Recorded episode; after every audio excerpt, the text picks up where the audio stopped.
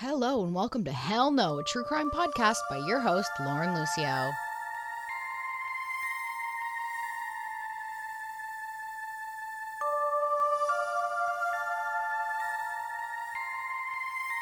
I would like to start off by thanking all of my listeners. I don't want to brag, but there could be anywhere up towards six people listening to this. So this is for you guys. Thank you so much. You know, couldn't do this without my fans. Uh, this is the first podcast I have ever recorded, actually. So this is the number one of all number ones, really. Um, I've got my dog in my room. She's very needy. She will not let me record alone. So you might hear her shuffling around, scratching on the floors. I don't know, just being a dog. You know, it's what she does. It's who she is. Let her be. So, the case that I chose to talk about today is the Rebecca Aylward case, um, also known as Becca to her friends and family. And Rebecca is from Aberkenfig, Bridgend, South Wales. I really hope I'm pronouncing that right. I have been to Wales and I loved it. It was so beautiful. The people were so funny and just so welcoming. I was working for a glamping company there at the time. And we were going around to festivals, setting up like these luxurious um, festival camping sites. And we did one for a festival in Wales called Steelhouse. It's quite a small festival. I don't think a lot of people have heard of it. If you ever get a chance to go, go. It rains the entire time, but that makes it better. Everything is covered in mud. Everybody is just so happy to be there. It's great music, great people. It's a really good, windy, wet Welsh mountain festival. It is amazing. It could possibly be one of my favorite festivals I've ever been to. So let's get into it. So, uh, Rebecca Aylward in 2010, 15 years old, living in Aberkenfig, Bridgend, South Wales, in the UK, uh, with her mother and two siblings. She had a close and loving relationship with her mother, brother, and sister. She was the oldest of her brother and sister. She's kind, smart, beautiful. She was dreaming to one day be a barrister. She had serious ambition. She was smart. She was going for it. And you know what? She would have got it. The last words she spoke to her mother on October 23rd, 2010 were Bye, Mom, I love you. The next day, on October 24th, 2010, her body was discovered by police in Aberkenfig wooded area. She had suffered severe injury to her head, which later was confirmed is what had ended her life. The coroner report read brain injury from blunt force trauma. Her skull had been crushed with a rock. Absolutely brutal. How did this happen? How did this happen? So, to find out how this happened, to understand how this happened, we have to go back about a year, almost a year exactly, actually. In October 2009, just one year earlier, Rebecca started dating Joshua Davies, also known as Josh. So, if you hear me refer to him as um, Josh, I'm talking about Joshua. Um, he, and he was a fellow classmate of Rebecca. It seemed they had a fun relationship. Um, Josh would even go over to Rebecca's house and spend time with her family. He was getting along with her brothers and sisters and mothers. They knew each other. They were like, it was just like a, a, really happy time. Rebecca's family got along with him and everything seemed wonderful. Like, oh, Rebecca's got an amazing boyfriend. Like, that's so wonderful. Rebecca's mom, Sonia, really liked Josh. He was so charming and nice. In January 2010, Josh had spent the day with Rebecca and her family. Like he had done before, many times before after school, he'd go over there, eat all their food, do the classic teenage boyfriend stuff. And, you know, they were playing around, laughing. Rebecca even painted Josh's fingernails, which, if you look this case up, you will see that in basically every single documentary, news story when people talk about this. And I think it's because the idea of a teenage girl painting her teenage boyfriend's fingernails is just so wholesome. It's just so typical teenage stuff. So that same day that Josh had spent at Rebecca's family home laughing and having such a good time, even told Rebecca's mom before he left like this has been the best weekend of my life. Like he admittedly had a good time. He was he, he was having a good time. So it was quite a shock to Rebecca when Josh got home and then sent her a text message breaking up with her. I'm not sure what that text message said. I don't know what that text message said, but it would have been so devastating for her. I do know he need I don't think he gave a reason. I'm not sure if he gave a reason or not. Everything I read, I didn't read a reason. I've heard some other stuff, but I'm not sure if it's confirmed, so I'm not going to say it. Could be gossip, I don't know. Bottom line, he had a good time that afternoon. That evening, he's breaking up with Rebecca. She's devastated, she's confused. Rebecca's best friend in an interview said that after Josh had broken up with Rebecca, he started rumors about her being pregnant and was just being so awful in every way he could to her. He would meet new people or he would start hanging out with like different people and the first thing he would do was start like telling them about how terrible Rebecca is and all this stuff about Rebecca trying to get other people to hate her. Eventually, Rebecca, being the smart, well rounded person she was, moved on, found a new boyfriend, you know, moving on with her her young teen life. Josh seemed to be acting nice to her again. He almost like he wanted her back.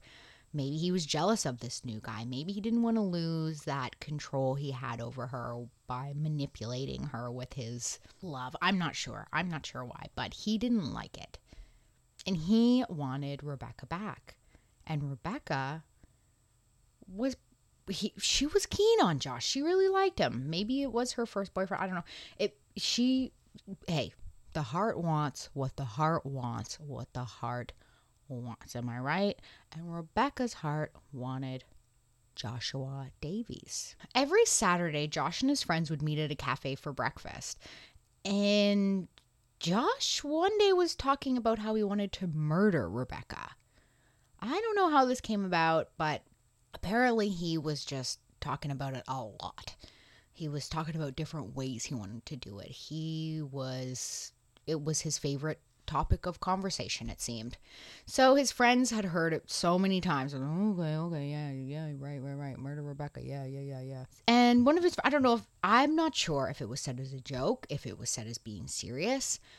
I don't think his friends thought he was serious, so I'm assuming this was a joke. And they told him if he murdered Rebecca, he would get a free breakfast paid by one of them or all of them. I'm not sure.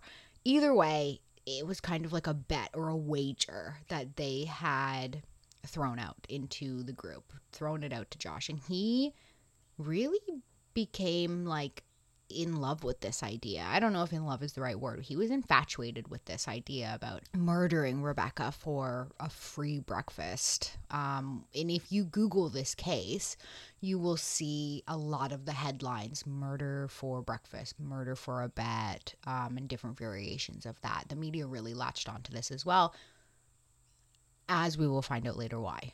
So, Josh had been talking about wanting to murder Rebecca for months. Talking is one thing but he started planning it. He started planning ways he would do it. One of the ways was um, poisons. So he had been researching um, po- these poisons, a, a, mixture of foxglove and deadly nightshade, which is so medieval. I don't know. It's very. I guess I guess it's accessible. I guess. Um, so he was researching how to poison her. In the summer before Rebecca's death, she had been hospitalized for stomach pains, blacking out, and dizzy spells. The cause was never found, and the hospital looked into this. Like she was in hospital, they were trying to figure it out. They were trying to get her better, and they never came to a conclusion about what was making her sick. So, according to woodlandtrust.org.uk, some symptoms from foxglove and deadly nightshade poisoning include nausea, vomiting, diarrhea, headache, hallucinations, confusion, and even death. Those two plants, from what I could like read online about them, I don't know much about them, but both of them seem to grow in the summertime in the UK. Whether or not they're growing in in southern Wales, I don't know, but they do grow in the UK, so it would have been growing probably around that area at that time. And if not at that exact area, then maybe just a little bit away from that area. He had also talked about wanting to push her off a bridge because sh he knew she couldn't swim. So his plan was just to walk by a river or walk by a bridge with her and then push her in or somehow make her jump. And then I think he even stated he would just watch her drown. And I'm like, what kind of plan is that? What? Like, what are you talking about? You're just going to push her in and she's going to be yelling and screaming and you're just going to sit there and be like, ha ha ha ha ha. I don't think that's really how that. I don't know. I have no idea. But it just. I don't know. It's just, it's so theatrical it's so dramatic. Actually, looking at both of those things, they're both very dramatic. Like poisoning with some sort of like Shakespearean mixture that you've, you know, went out and picked at night or where I don't know what time of day you picked it at, probably at night so no one would see you. And then you go home and you dry it out and then you put it in a mortar and pestle and you crush it all up and then you infuse it and make a tincture and then you sneak it to your enemy. Like, what are you talking about? And then drowning? What? These are very, very dramatic plans. A couple days before Rebecca's death, Joshua was texting his friends. Actually, the prosecutor read these text messages out in court um, and I will read them to you now. Josh, quote, What would you do if I actually killed her? Friend, Oh, I'd buy you breakfast, mate. Josh, Don't say anything, but you may just owe me breakfast. Friend, Best text I've ever had, mate. Seriously, if it is true, I'm happy to buy you breakfast. Josh, I hope by then it will be done and dusted. Friend, I want all the details. Smiley face. Okay, so in my notes, I've actually put some stars beside this, and then and then wrote a note beside it, and I wrote that fucking smiley face is so disturbing. Like you are literally like involved in this murder plan, and you're like smiley face, wink, wink. Like you can just tell that these are teenagers. Also, why do his friends hate her so much? What could she have possibly done for this kid to be like, best text I've ever had, mate? Like, can't wait for you to slaughter her. Like, why would they? Anyways, back to the text messages. Josh, large breakfast with extra everything. Friend, sick, sick boy. These text messages just show you how immature and how young these kids are and how they have no idea the weight of the situation of which they are embarking on. They have no idea what they're getting what they're getting themselves into. Also, I don't know why, but the text that reads large breakfast with extra everything, it makes me so mad. I don't know why. Maybe it's because in my mind he I think that he thinks that he deserves extra everything for doing this like you know, amazing thing according to him, you know, and like showing off to all his friends, like, you know, like I did something amazing. So you owe me like extra everything. But it's like, dude, if you don't murder somebody and you don't go to jail for murder, you can have all the breakfast with all the extra everything for every morning for the rest of your life, whatever you want. So, it doesn't make any sense to me. Just a couple days after that text conversations with his friend, Joshua contacts Rebecca to meet up on October 23rd, 2010. Rebecca was excited. She thought they were going to get back together. She thought, oh, "Oh, he's he wants to meet up with me. He wants to get back together. He's, you know, being really nice, being really charming again. I'm, you know, it's the old Josh the old Josh. So, in a lot of relationships where people want to control other people, they will do this thing where they'll be super nice and they will convince you that they are this loving, amazing person. Then, once they've lured you in, they've got you good and in there, then the abuse starts. The verbal, physical, whatever. But once they do that, they're going to rewind it back a bit. They're going to be nice. They're going to be that loving person you fell in love with to make you keep thinking, I'm going to get that, you know, it's, I got to get that loving person back. That person exists and I can get back to that. When in reality, that loving person doesn't exist at all. The person that exists is the person that is abusive and mean, the person that is trying to, you know, keep you reaching for something that doesn't exist. That's the real person. The loving person is the fake person. That's the one that doesn't exist. I feel like I'm seeing this in this case the, from the documentaries I've watched and, and it, all the articles I've read. It's I'm getting I'm getting that vibe. I'm getting that vibe. So, the morning of the 23rd, Rebecca's mother said she was so excited. She woke up at like 6:30 in the morning. Her mother drew her a bath, which is like just the sweetest thing ever. Rebecca did her hair and makeup. She wore a brand new outfit she had bought the day before, like a whole new outfit. Like girl was getting it. She was feeling good. She was looking good. She was optimistic. She was she was so happy. I could just imagine her like getting ready and being so happy and like Josh is probably at home, like still in bed, surrounded by like old pizza boxes and like magazines with like women's faces scratched out of them. And like his room is probably like really dark and like smells like old socks. I don't know. That's how just like he did not deserve her. Rebecca went to the meeting spot in which Joshua had told her to meet him, but he wasn't there and he called her and like redirected her to a place and I, think he sent her some text i'm not sure if this was all in calls or text but he was somehow communicating to her on her cell phone and kept changing locations. It was like a park and then it was the village and then it was a street and either way they ended up in this wooded area. So when all this redirection was happening um, rebecca and her mother were on a phone call. I don't know who called who. Somebody called somebody and rebecca had told Sonia, her mom, like, I don't know what's going on. This is really strange. Like, he's asking me to meet him here, and then he's changing the location to here. And her mom did not like the sounds of this. She said it was very strange. It was very odd behavior. She was getting some bad vibes from this.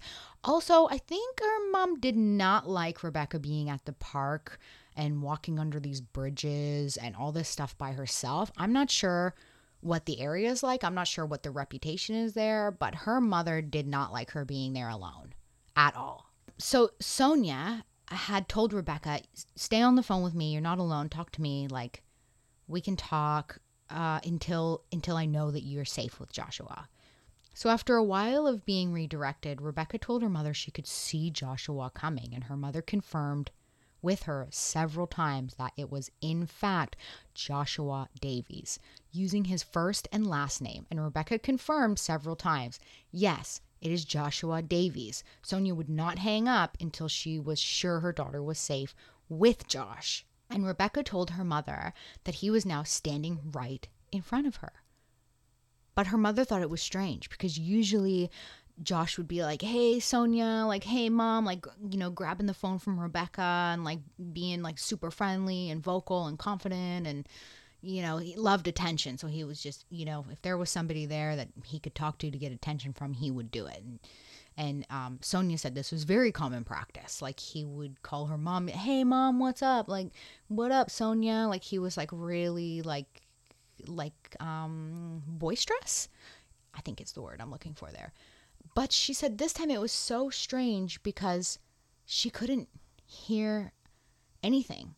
Like Sonia had no idea that Josh was standing in front of Rebecca, aside from Rebecca confirming his first and last name, saying, Yes, mom, it is Joshua Davies standing right in front of me right now. That's how specific that was. That is how bad her mother was getting this vibe. She was like, No, something's not right. I need you to confirm this to me. Not once, not twice, three times, maybe even more. I'm not sure. But it was, I am sure that it was several times. She was making it very clear like, Joshua Davies. It's Joshua Davies. Yes, mom, it's Joshua Davies. So once Sonia was um, confident that her daughter was with Joshua Davies and telling the truth that she was with Joshua Davies, she you know, she she felt okay about it now. So she was like, okay, I'll, I'll let you go now. Like, have fun. And then Rebecca said, Bye, mom. I love you. And hung up the phone call. It's unclear how long after that phone call ended that Josh tried to snap Rebecca's neck. And when that didn't work, she was screaming. Actually, he had told his friends that it's harder than you'd think to snap someone's neck. Did he think that was going to be easy? I. Weird. Okay. Uh, I also heard in a few other um, documentaries and podcasts that he was trying to strangle her. So I'm not sure if it was snapping the neck or strangling. Both are very hard to do. If to strangle somebody can take up to like seven minutes. It can take even sometimes longer. So it's possible he tried to snap her neck and then strangle her, and, and it takes a long time. You probably thought it was going to be instant, but it's not. Um, so she started screaming and she was screaming and screaming. She's probably terrified. She's like, I just came here to meet Josh thinking we're going to get back together. I've done my hair and makeup. Like, I am looking good. And all of a sudden, he's like attacking me. So she's screaming. She's terrified. So Josh picks up a rock and hits Rebecca over the head with it repeatedly until the screaming stopped. He got a phone call from his friend just after murdering Rebecca, and his friend asked him if he was still with Rebecca, in which he replied, Define with. How haunting is that? How creepy is that? That it is so haunting in that situation. Define with. Joshua's friends were near the outside of the woods at the time of the murder. And Josh brought one of them to the scene to see Rebecca's body. The other friend had previously broken his leg and had a cast on, so he was limited to where he could physically go. So the wooded area was out for him for some reason, probably like a hill that he couldn't walk up, or there was fallen brush. Uh, I, I'm not sure the exact reason, but the guy in the cast cast couldn't go. But he should consider himself lucky because the scene that Josh was trying to show him would have scarred him for life. The friend that he did bring up there to see it, when he saw the scene, he said he felt like he was in an ice bath, like shivers, numb. To any normal person, that's how you would react seeing something that horrific. Josh had even told his friend that he brought up to the scene to pull her hood back and look at her face. So he's he's just committed this crazy act of violence, something that someone normal could just never fathom or get over or even think about doing. And he's up there peacocking around, bringing his friends up, telling them to pull her hood back to look at her face. I don't know if the friend did pull her hood back and look at her face. I don't know. But if he did, he will never get that sight out of his mind ever. Ever, ever, ever. Her skull was crushed in. There would have been so much blood. It would have been a horrific scene. That is just something you cannot unsee. So, uh, what did they do after this horrific event? What what would Joshua Davies do after brutally murdering an innocent, defenseless girl? What would he do? Oh, him and his friend goes to his grandmother's house to watch movies. While at the same time posting on social media about chilling with friends and what a great day. Around 5 p.m. that night, Rebecca's family start to notice she's missing. They call her phone, no answer, or it goes to voicemail. They call around to family and friends, and Rebecca's mother even called Josh. Josh talks to Sonia and claims he was never with her that day. Rebecca's mom asks him if he was the one who was standing in front of her when she was on the call with Rebecca earlier that day. Because remember, she kept asking, and it was very clear, and she asked several times. And he said, No, it wasn't. No, it wasn't. He was at his grandmother's house. Rebecca's mother must have been absolutely baffled by all of this because she knew how excited Rebecca was to meet up with Josh that day. It was the it was the thing of the day. Like it was the it was a big thing.